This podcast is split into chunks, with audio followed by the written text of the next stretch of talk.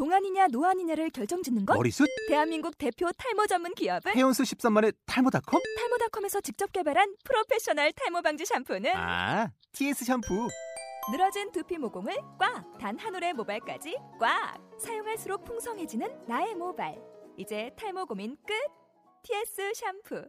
아웃도어 RV 레저 캠핑에 가장 유명한 쿨러 브랜드는 콜맨? 에이 아니야 도메틱이지 전 세계 캠핑카 냉장고도 전부 도메틱이라고 꽁꽁 얼린 생수통을 넣고 다녀야 하는 아이스박스 시대는 갔다. 전기나 차량용 배터리를 연결하면 스스로 냉각, 영하 22도까지 냉동이 가능한 냉동 쿨러도 오직 도메틱. 도메틱 쿨러로 무더운 캠핑장에서 더욱 시원한 맥주 맛을 느껴보세요 지금 바로 네이버에 도메틱 쿨러를 검색해 보세요. 로마서 1장 17절 말씀. 복음에는 하나님의 의가 나타나서 믿음으로 믿음에 이르게 하나니 기록된 바 오직 의인은 믿음으로 말미암아 살리라 함과 같으니라. 아멘. 제가 주신 말씀을 가지고 잠시 기도하겠습니다. 거룩하신 아버지 하나님,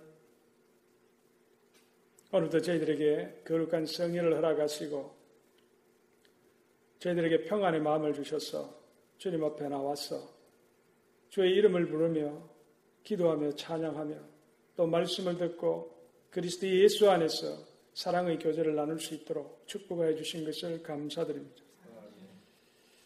우리를 사랑하시고 사랑하는 독생자 그리스도 예수를 주시기까지 우리를 사랑하신 아버지 하나님의 그 크신 사랑을 생각할 때에 저희들이 그와 같은 사랑을 받을 만한 자격이 아무것도 없는 참으로 죄인된 몸인데 아버지께서 우리를 이렇게 사랑하여 주신 것을 감사드립니다. 아버지 그 사랑을 우리가 날마다 기억하면서 우리가 이 세상 살아가는 동안에 하나님께서 베풀어 주신 그 사랑에 감사하는 마음으로 살아갈 수 있는 저희들 될 수 있도록 하나님 도와주옵소서. 아버지 때때로 저희들이 세상에 여러 가지 분주함으로 또 세상이 주는 여러 근심과 염려들로 인하여 또는 죄의 유혹들로 인하여 핍박과 고난들로 인하여 하나님의 그 사랑을 의심하고 마치 주님이 살아계시지 아니한 것처럼 저희들이 생각할 때도 있지만 그러나 성령 하나님께서 우리를 긍휼히 여겨주시고 우리 안에서 친히 아버지 하나님께 간구하여 주시며 우리에게 쓰임을 공급하여 주실 줄 믿습니다. 모든 어려운 가운데서도 주 예수 그리스도의 십자가를 바라볼 수 있는 귀한 믿음의 사람들로 세워 주시옵소서. 아버지 사랑하는 성도들 가운데 또 출타 중인 우리 형제들이 있습니다. 하나님 우리 한진구 장로님 애틀랜타를 방문하시고 또 오늘 오후에 돌아오실 터인데 연로하신 가운데 하나님 오고 가는 그 모든 기도를 주님께서 지켜주시고 또 우리 상훈 형제 하나님 또 시애틀을 방문해서 또 가정을 위하여 또 하나님 그 맡겨진 일들을 감당코 있사오니 아버지 그 아들을 주님 지켜주시고 그 만나는 모든 사람들에게 하나님 또 축복의 사람, 은혜의 사람들이 될 수 있도록 주님 도와주시며 또 이 시간에 하나님 또 그 아들 또 주를 섬기며 주의를 또 거룩하게 구별하여 하나님 앞에 예배드릴 때에 신령한 은혜로 그 아들의 심령을 주님 주장하여 주시옵소서. 아버지 시간에 또한 저희들과 함께 같이 예배드리는 우리 사랑하는 하나님 우리 유스그룹의 모든 자녀들 또 주일학교 어린 자녀들 위에도 하나님 주의 은혜로 충만히 채워주시고 아버지 저들의 장례를 하나님 선하게 인도하여 주시옵소서. 아버지 오늘 이 자리에 하나님 나온 모든 사랑하는 성도들 그 마음에 있는 모든 무거운 것들을 잠시 내려놓고 온전히 주님만을 바라보며 주 예수 그리스도의 그 보혈의 능력에 의지하여 하나님의 그 지성사 앞으로 나아가는 아버지 그 축복을 허락하여 주시옵소서. 부족한 종을 들어서 하나님의 말씀을 정극해 하신 아버지 하나님 주의 성령으로 두루마리 펴주시고 정거드린 그 말씀에 주의 사랑과 능력이 나타날 수 있도록 축복하여 주시옵소서. 우리 주 예수 그리스도의 이름으로 감사하며 기도드렸습니다. 아멘. 네, 오늘 저는 이 본문 말씀을 가지고 오직 의인은 믿음으로 말미암아 살리라. 뭐 우리가 너무나도 잘 아는 아, 그런 말씀인데 제가 이 말씀을 가지고 말씀을 전가하려고 합니다. 종교교역가 마틴 루터는 원래는 캐톨릭 신부가 아니었습니다. 그는 젊어서 법학을 공부하는 법대생이었습니다. 그 아버지도 법학자였고, 그러니까 아버지도 어, 이 법률을 전공한 사람이었고, 어, 예전에는 그 당시에는 대대로 그 아버지 직업을 이어서 하는 것이 전통이었습니다. 그래서 마틴 루터도 법학을 공부하는 법학생이었습니다. 그런데 하루는 그가 대학에서 이제 방학이 되어서 집으로 돌아오는 길에 들판을 이렇게 지나가고 있었는데 갑자기 먹구름이 이렇게 몰려오면서 천둥과 벼락이 막 치기 시작했습니다. 그런데 그 천둥과 벼락 중에 한 개가 이 말틴 루터가 걸어가고 있는 그 바로 길 옆에 있는 나무에 그 천둥이 치고 벼락이 떨어지면서 그 나무에 막 불이 타가지고 그가 마치 그 순간에는 자기가 마치 죽을 듯이 두려웠습니다. 죽음에 대한 공포감이 갑자기 생겼습니다. 그래서 이 말틴 루터가 하나님 앞에 서원 기도를 했습니다. 하나님, 오늘 하나님께서 나를 살려주시면은 제가 이제 남은 인생을 하나님을 위해서 살겠습니다. 그렇게 자기도 모르게 하나님 앞에 그런 서원의 기도를 올려드렸습니다. 그런데 다행히 그 사람이 그날 천둥과 벼락 속에서 살아남았습니다. 그리고서는 나중에 그가 그의 마음속에 하나님께서 또 그의 심령 가운데 역사해 주셔서 그가 서원한 기도를 떠올리게 하시고 그래서 나중에 그는 법학을 공부하는 것을 중단하고 신학교에 가서 나중에 신부가 되었습니다.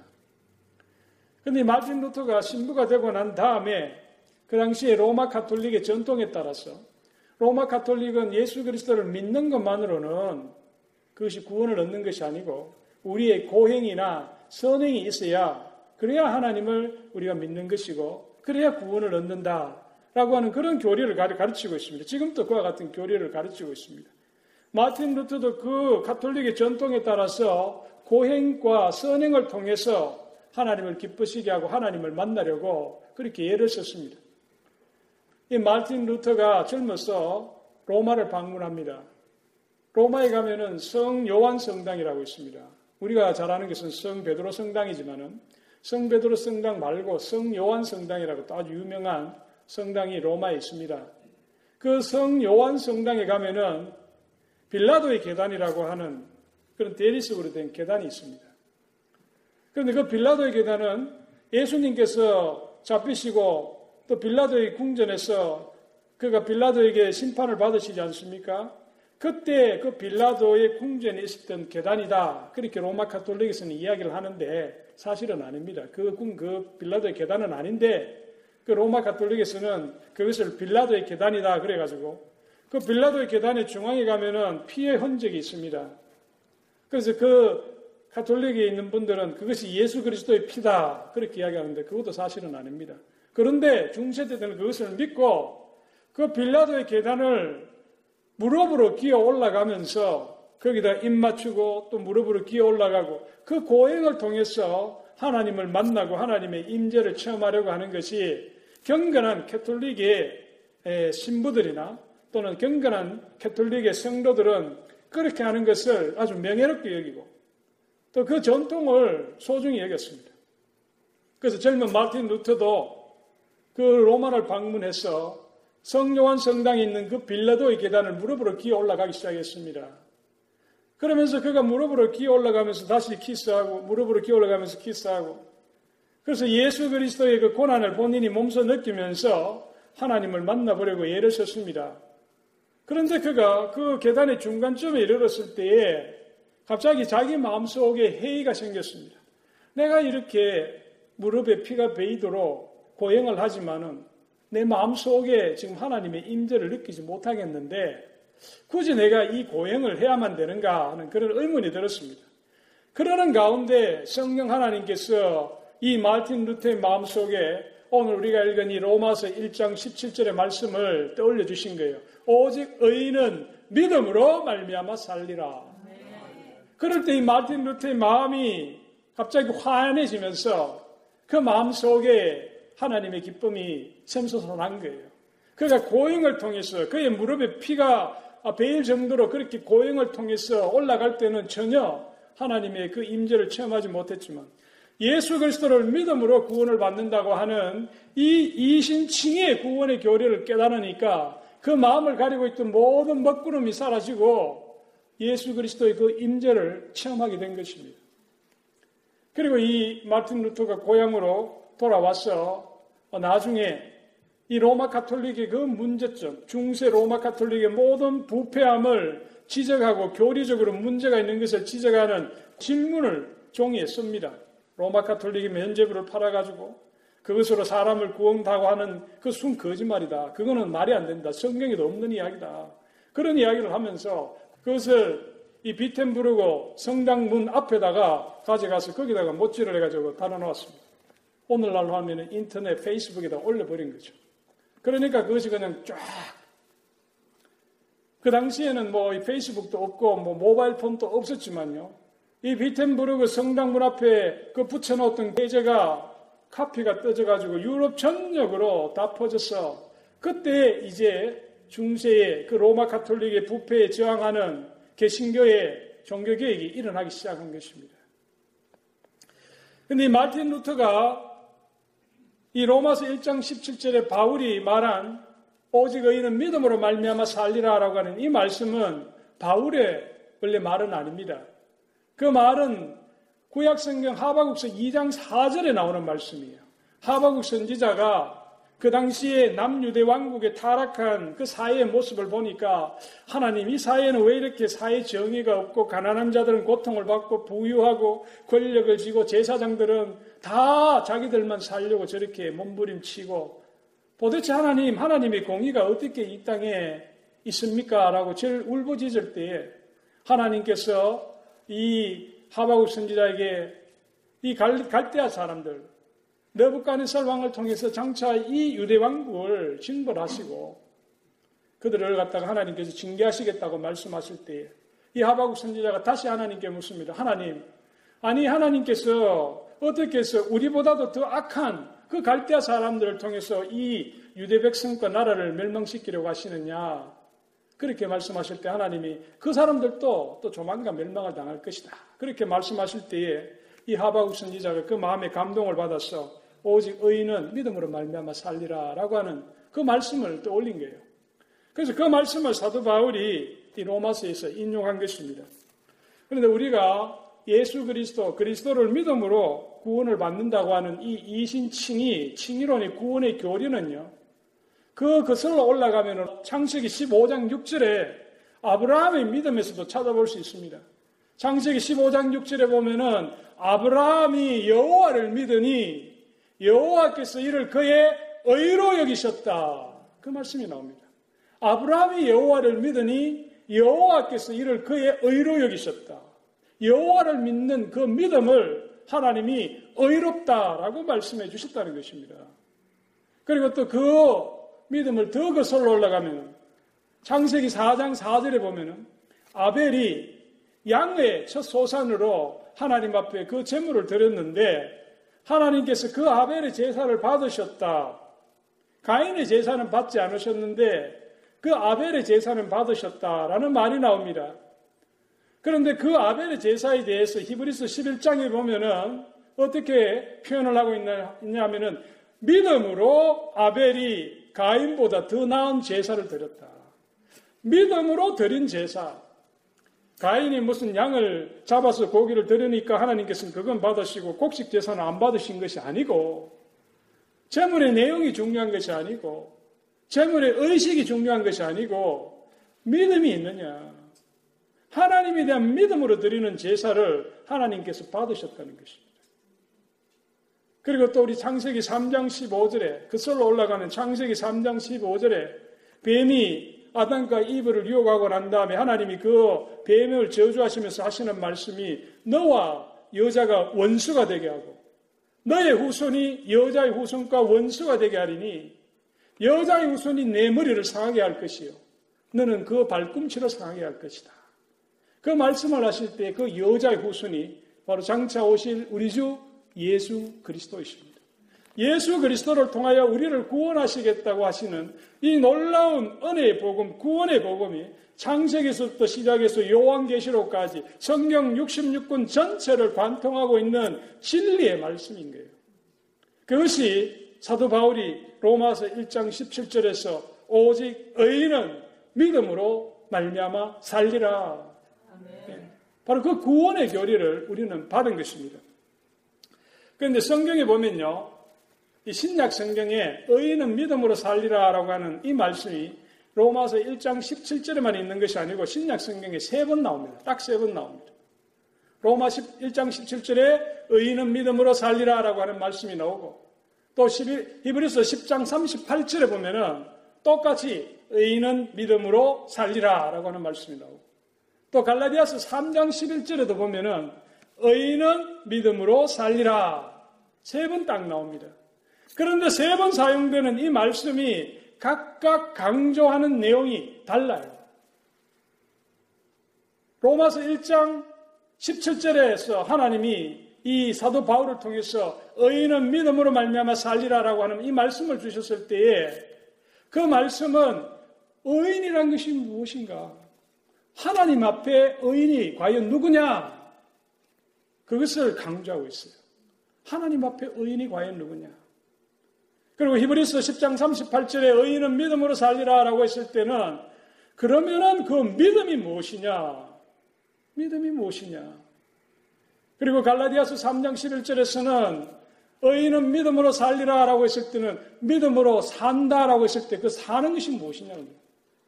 믿음으로 산다는 것의 그 삶의 내용이 무엇인가? 그래서 이 세 번의 의인은 믿음으로 살리라라고 하는 이 표현들이 각각 다른 의미로 강조점이 다르게 그렇게 사용이 되었습니다. 첫 번째로 오늘 로마서 1장 17절에 사도 바울이 오직 의인은 믿음으로 말미암아 살리라라고 했을 때는 하나님 앞에 의인이 누구냐?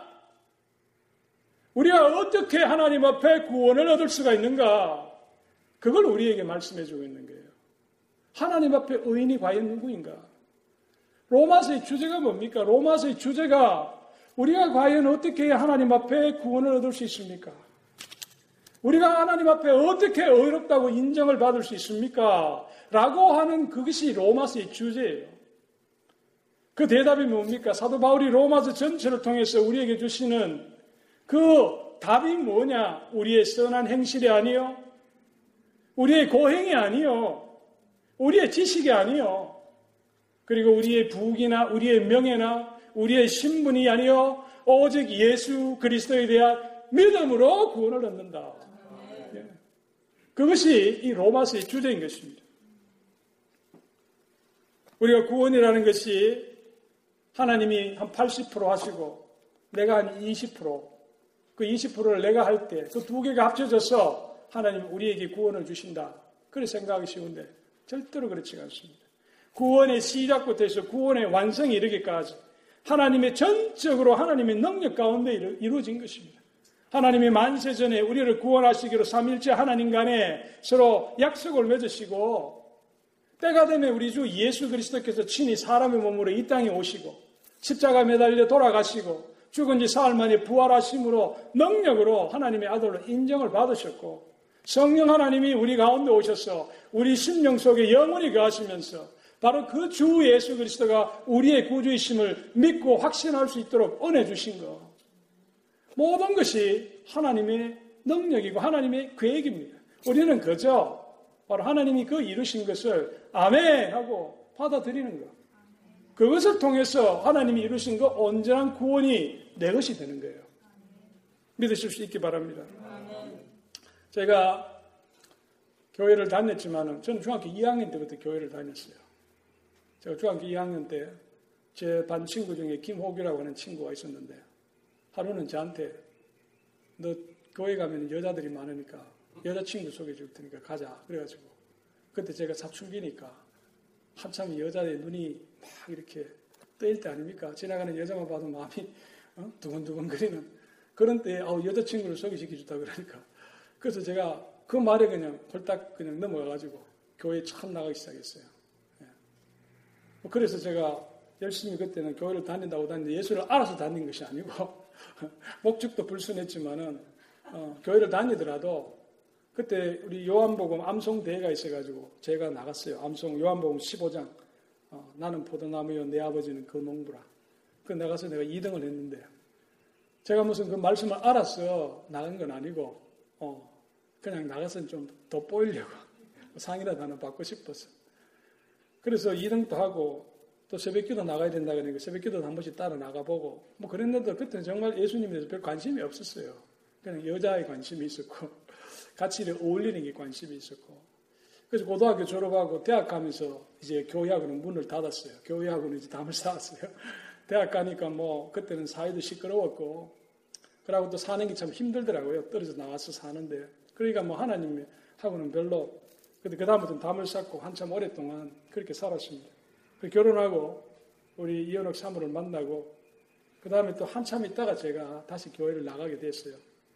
근데 교회를 나가고 난 다음에도 제 마음속에 어떤 생각이 있었냐면은 저는 그때는 예수 믿고 구원받는다는 이것이 정말 마음에 그렇게 와닿지도 않고 무슨 말인지도 잘 몰랐어요. 그런데 제 마음속에 이제 교회를 다니니까 뭔가 내 마음속에 자기 의가 생기더라고요. 아직 내가 교회를 다니니까 이렇게 이렇게 살아야지. 이렇게 이렇게 살아야 되지. 도덕적으로도 그렇고 종교적인 그런 열심도 그렇고 아, 이렇게 이렇게 살아야 돼. 그것을 이제 나만 적용하는 것이 아니고 다른 사람에게도 적용하는 거예요. 내 마음속에 내가 정한 기준이 생긴 거예요. 이 기준을 충족해야 구원을 받을 것이다 생각하는 예수 믿는 사람은 이렇게 살아야 돼. 그렇게 살지 못하면은 내가 심판하는 거예요. 봐라. 저 사람은 교회 다닌다고 하지만은 사는 게 어떻게 저 모양이냐. 저래가 어떻게 구원을 받겠느냐. 심판하고 정지하는 마음이 생기더라고요. 그러면서 또 내 자신을 비춰봅니다. 아, 내가 예수 믿는 사람인데 나는 왜 이렇게 하나님의 말씀대로 살지 못할까? 그러면서 내 마음속에 죄책감이 생기는 거예요.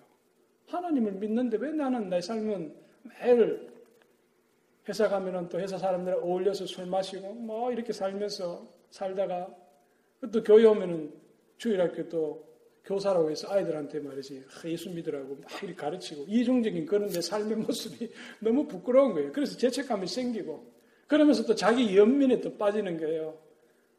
그래도 어쩔 수 없어. 나는 뭐 원래 이러니까. 그러면서 자꾸 자기 연민에 빠지고 죄책감이 생기고. 그런데 제가 어느 날, 제가 어느 날 우연히 스코틀랜드 출신의 바클레이 목사님이 쓴 갈라디아서 주석서를 한글로 번역된 것을 읽었는데 그 말씀을 읽다 보니까 우리가 예수를 믿고 구원을 받는 것이다.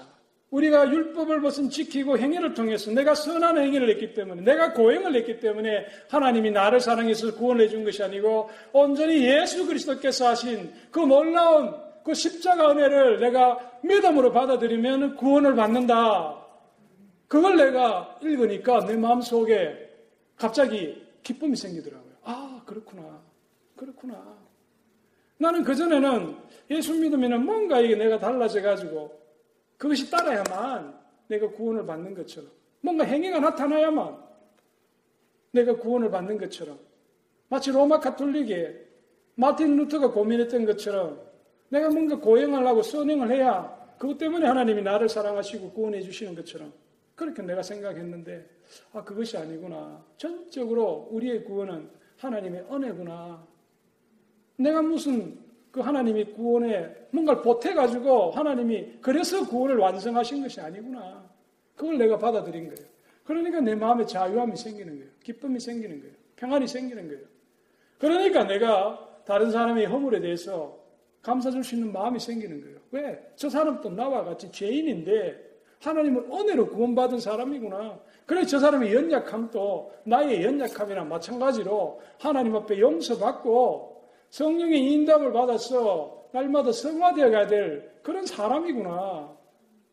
그걸 내가 이해를 하게 된 거죠. 그러니까 다른 사람에 대해서 심판하고 정죄하는 마음이 완전히 없어진 건 아니지만 많이 줄어들더라고요. 그리고 내 안에 있는 죄책감도 사라지더라고요. 이제 내가 하나님 앞에 자유로운 거예요. 왜?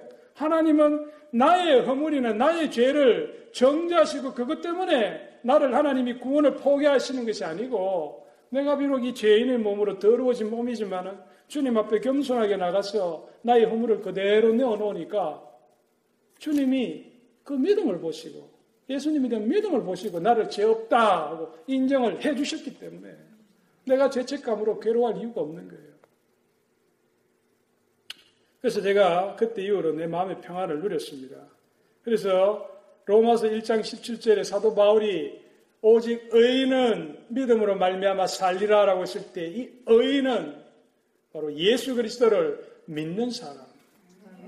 나의 공로가 아니고 예수 그리스도의 온전한 그 구원의 공로로 내가 구원받는다라고 하는 것을 믿는 사람, 믿는 사람, 그 사람을 하나님은 의롭다, 하나님은 죄 없다 라고 인정해 주신다는 것입니다. 바로 저와 여러분이 바로 그와 같은 사람입니다. 우리의 공로가 아니고 주님의 공로로 구원받은 사람. 그 감사함으로 날마다 주님 앞에 나와서 무릎 꿇고 나의 모든 허물을 내어놓을 때 하나님이 우리의 죄를 깨끗하게 씻어주시고 다시 새롭게 해주시는 바로 주님의 사랑입니다. 그 사랑을 믿으실 수 있기 바랍니다.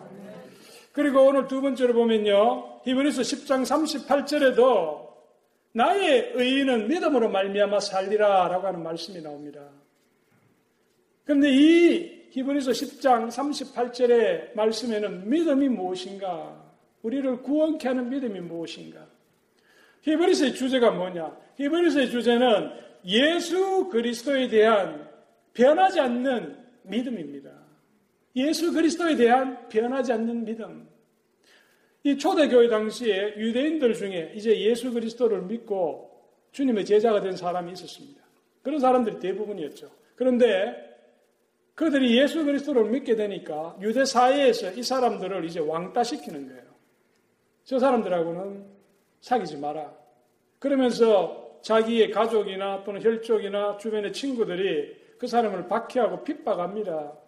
그러면서 저들이 많은 어려움을 당했습니다. 그러니까 저들 중에 마음이 이제 변하는 사람이 생겼어요. 내가 이제 예수 그리스도를 믿다가 여러 가지 핍박이 없고 박해가 오니까 그러면 다시 옛날로 유대교로 돌아가자. 예수 그리스도의 믿음을 저버리고 다시 옛날로 돌아가려고 하는 사람들이 있었습니다. 그래서 이 히브리스의 저자는 그 히브리스의 말씀을 통해서 돌아가지 마라. 예수 그리스도의 믿음을 끝까지 붙들어라. 그렇게 말하는 것이 바로 히브리스입니다. 그래서 히브리서 11장에 보면 믿음의 장에 아벨에서부터 시작해서 구약에 나오는 모든 선지자들, 하나님 앞에 거룩하게 구별되어서 살았던 그 믿음의 사람들에 대한 기록이 쭉 나오지 않습니까? 아브라함도 나오고 이삭도 나오고 야곱도 나오고 요셉도 나오고 사라도 나오고 모세도 나오고 믿음의 모든 선진들에 대한 그 믿음의 기록들이 히브리서 11장에 나옵니다. 그래서 우리가 믿음장 그렇게 이야기를 하는데 저들의 믿음의 공통점이 뭡니까? 장차 오실 그 그리스도에 대한 믿음을 가지고 모든 핍박과 박해 속에서도 그 믿음을 버리지 아니한 것입니다. 히브리스는 그것을 우리에게 말씀하고 있습니다. 신약 시대를 살아가는 우리들은 그러면 어떻게 살아야 되는가? 우리는 구약에 있는 모든 선진들이나 선지자들보다도 훨씬 더 좋은 조건에서 예수 그리스도를 믿고 있습니다. 저들은 장차 오실 그 그리스도를 마치 희미한 거울을 보는 것처럼 분명하게 알지를 못했습니다. 약속의 말씀만을 믿고 예수를 믿었습니다. 그러나 우리는 이 성경을 통해서 분명하게 우리 주 예수 그리스도가 어떤 삶을 사셨고 그분이 어떻게 죽으시고 어떻게 부활하셔서 성천하시고 장차 주님이 심판의 주로 재림하실 그 모든 기록을 이 성경을 통해서 이미 우리는 분명하게 받았습니다.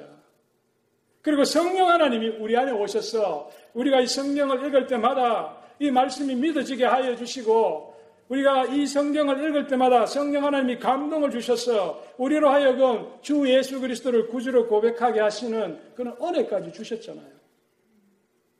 우리가 무엇을 믿어야 되는가? 우리를 구원에 이르게 하는 믿음이 무엇인가? 그 믿음의 대상은 바로 예수 그리스도, 우리 주님.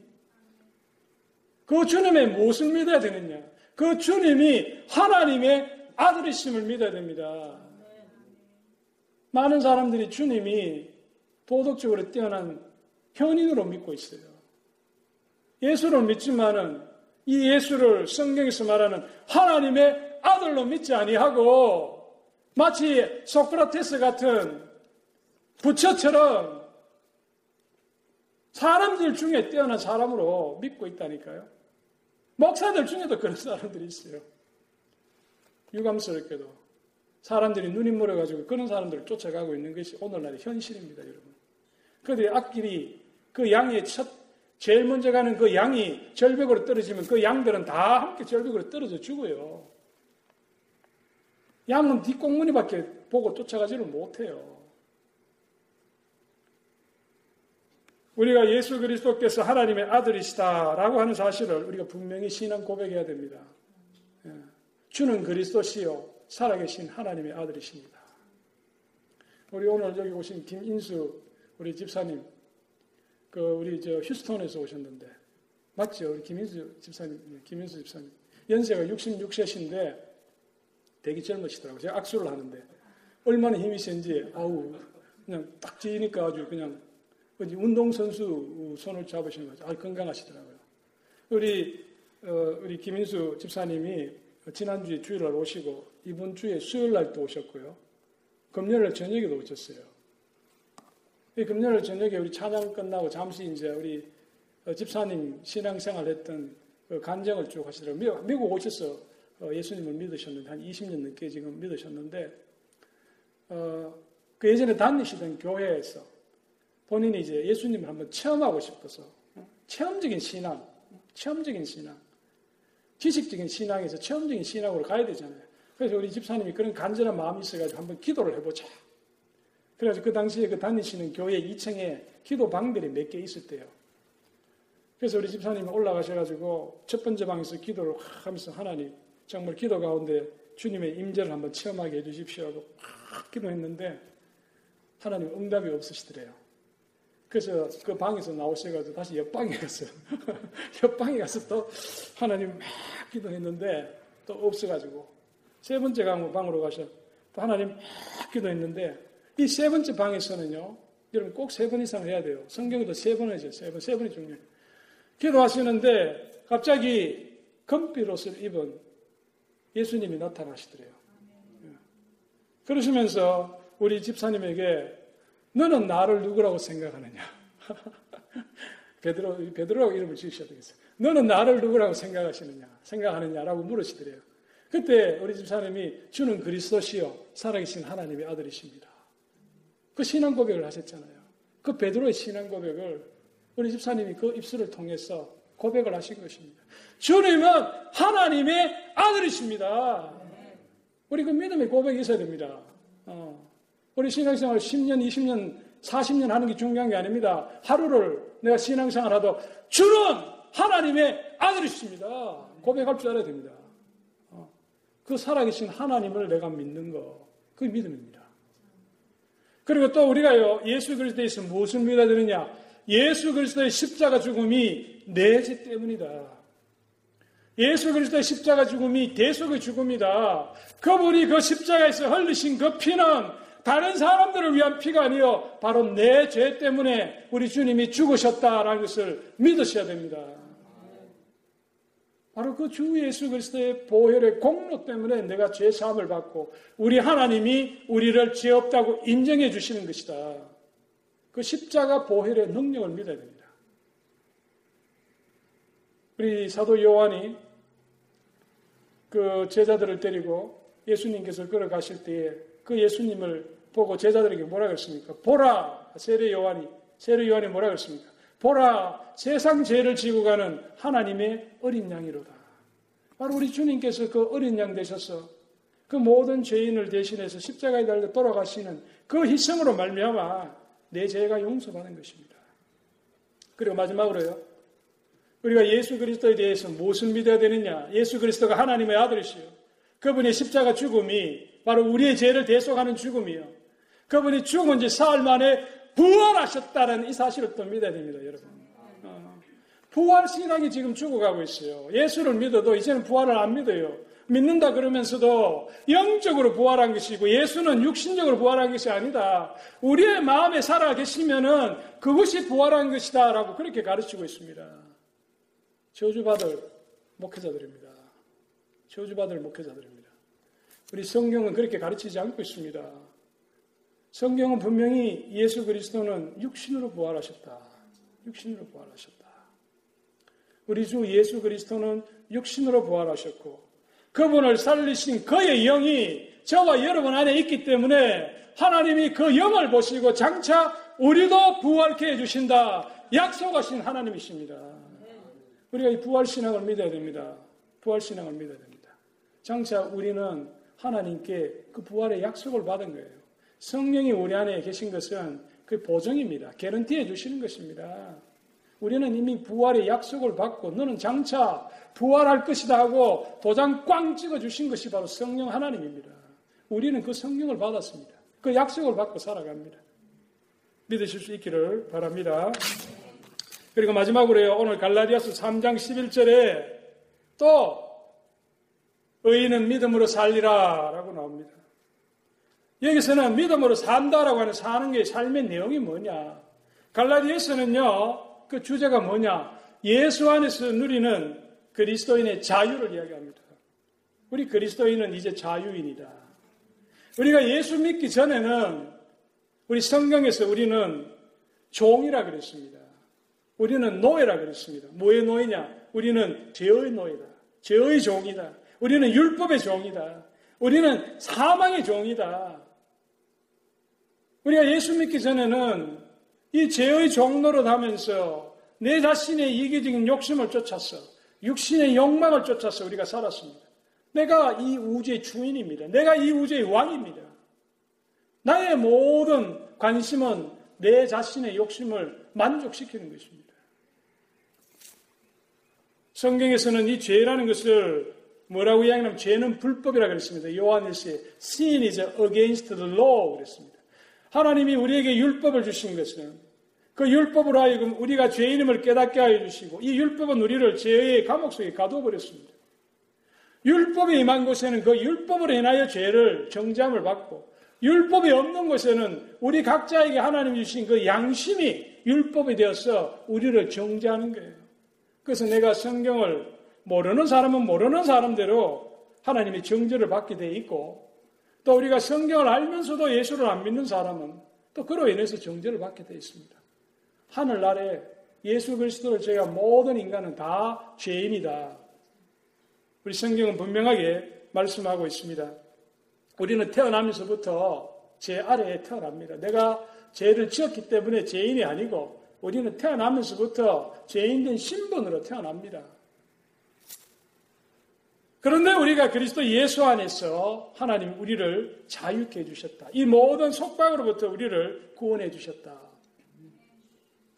제가 예전에 우리 아들 그 리버티 대학이 관심이 있어가지고 대학 가려고 할 때 그 아들이 그곳에 가서 1박 2일 동안 그 기숙사에서 자면서 어, 그 리버티 대학을 체험하는 그런 프로그램이 있었어요. 그 저도 그 학교를 어, 우리 아들 데려다 주고 또 데리러 가면서 그 린치버그 버지니아에 있는 그 리버티 대학을 갔었어요. 그 리버티 대학이 미국에서 가장 큰 기독교 대학입니다.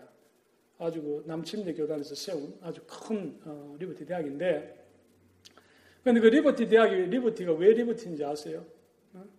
리버티 대학이, 저도 몰랐었어요. 뭐 리버티 대학이니까 그 미국이 자유의 나라니까. 그래서 리버티라고 정했는 모양이다. 이런 생각이 있는데 아니에요. 역시 그 학교는 기독교 대학이에요. 성경 말씀에서 그 liberty라는 말을 떠올린 거예요. 고린도후서 3장 17절에 보면은 주는 영이시니 주의 영이 있는 곳에는 자유함이 있다. 바로 거기서 리버티라는 말이 나왔어요. 주의 영, 성령은 영이시니 그곳엔 항상 자유가 있는 게 죄의 속박으로부터 우리가 자유함을 입고 율법의 정죄함으로부터 자유함을 입고 우리가 사망의 두려움으로부터 자유함을 입습니다. 우리는 이미 성령을 받았기 때문에 내 안에 성령이 살아계시기 때문에 우리 모든 사람은 더 이상 죄의 종이 아니에요. 우리는 더 이상 율법의 종이 아니에요. 우리는 더 이상 사망의 두려움에 갇혀서 살 이유가 없는 거예요. 우리는 바로 주의 영을 받은 사람이기 때문에 그 모든 우리가 종살이로부터 자연이 된 것입니다. 우리가 예수 믿기 전에 우리가 자기의 육체의 욕심을 쫓아서 살고 사망의 두려움 가운데서 어떻게 하면 내가 더 오래오래 이곳에서 살 것인가? 어떻게 하면 죽지 않으려고 내가 애를 쓰면서 어, 정말 벽에 내가 뭐칠까지 하면서도 더 하루라도 더 살고 싶어하는 그러나 우리가 예수 그리스도 안에 있으면은요, 이제 사망에 대한 두려움을 이겨내고, 우리가 영생의 소망, 하나님이 그 약속을 믿고, 이 땅에 살 때는 하나님의 은혜로 살고, 하나님이 부르시면 기쁨으로 갈 수 있는 그 마음을 가지는 거. 그게 믿음의 사람 아닙니까? 음, 믿음의 사람입니다. 그래서 우리가 그와 같은 자유함을 얻어야 되고, 우리 주 예수 그리스도께서 요한복음 8장 32절에도 말씀했습니다. 진리를 알지니 진리가 너희를 자유케 하리라. 그 진리는 누굽니까? 바로 예수 그리스도입니다. 예수 그리스도 안에 있는 그 구원의 생명, 영원한 생명, 그것이 바로 진리입니다. 그것을 받아들인 저와 여러분에게는 자유함이 있다는 것입니다. 우리는 더 이상 율법의 종이 아니기 때문에 우리는 이제는 그리스도 예수 안에서 자유인이 되었기 때문에 장차 하나님이 그 자유인에게 약속하시기로 작정하신 그 모든 영원한 생명의 유업을 이미 우리는 받았습니다. 우리 이미 받았습니다. 우리는 지금부터 이미 누리고 살고 있는 거예요. 장차 우리가 그 완성된 하나님 나라에 들어가는 것입니다. 믿으실 수 있기를 바랍니다. 결론적으로요. 지금 사도 바울이 로마서 1장 17절에 오직 의인은 믿음으로 살리라 라고 하는 이 말씀이 바로 우리가 어떻게 해야 하나님 앞에 의인이 될 수 있느냐. 나의 행위가 아니요. 바로 예수 그리스도에 대한 믿음이다. 그리고 히브리서 10장 38절에 오직 의인은 믿음으로 살리라. 그러면 그 믿음의 내용이 뭐냐?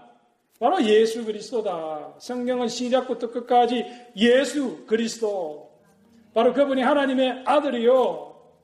그분의 십자가 보혈은 우리의 죄를 위한 것이고, 그분이 죽은 지 사흘 만에 부활하신 것은 장차 우리도 그 주님과 마찬가지로 그 부활의 영광을 입도록 하나님이 보여주신 것이다. 성령 하나님이 우리 안에 와 계신 것은 바로 그 부활의 약속을 인쳐 주신 거다. 도장으로 확인해 주신 것이다. 믿으실 수 있기 바랍니다.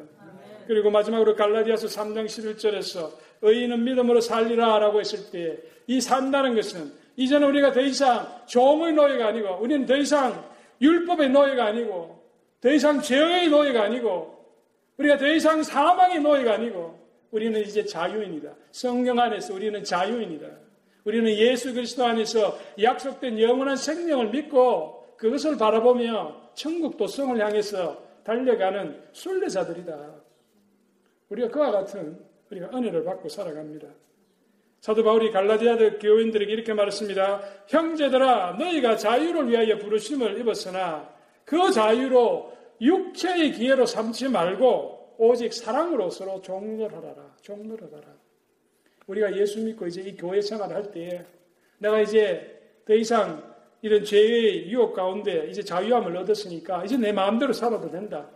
그게 아니고 하나님께서 우리에게 자유함을 주셨을 때는 그것을 육체의 기회로 삼지 말고 다른 성도들을 사랑하고 섬기고 주변에 여러 연약한 사람들을 도와주고 예수 안 믿는 사람을 주님께로 인도해서 이 자유를 같이 나누는 일을 위해서 여러분의 자유를 사용하라. 그렇게 말씀하셨습니다. 우리 캐롤라이나 한인교회를 출입하는 모든 성도는 하나님께 이 놀란 축복을 받은 것을 감사함으로 알고 정말 주님 안에서 자유로움을 누리고 어, 주께서 맡겨주신 귀한 사명을 함께 우리 같이 감당하는 그런 믿음의 귀한 교회 이룰 수 있기를 바랍니다. 기도하겠습니다. 자, 그러신 하나님 은혜를 감사합니다. 우리 주 예수 그리스도의 그 보혈의 공로로 우리의 모든 죄를 깨끗하게 씻겨주시고 이제는 너는 죄 없는 구원받은 자라고 우리를 인쳐주시고 그 보정으로 성령을 우리에게 허락하여 주셨어. 우리가 더 이상 종을, 더 이상 죄의 종이 아니고, 율법의 종이 아니고, 사망의 종이 아니고, 이제는 우리가 자유인으로 성령의 그 인도함에 순종함에 살아갈 수 있는 그런 믿음의 사람들로 세워주신 것 감사합니다.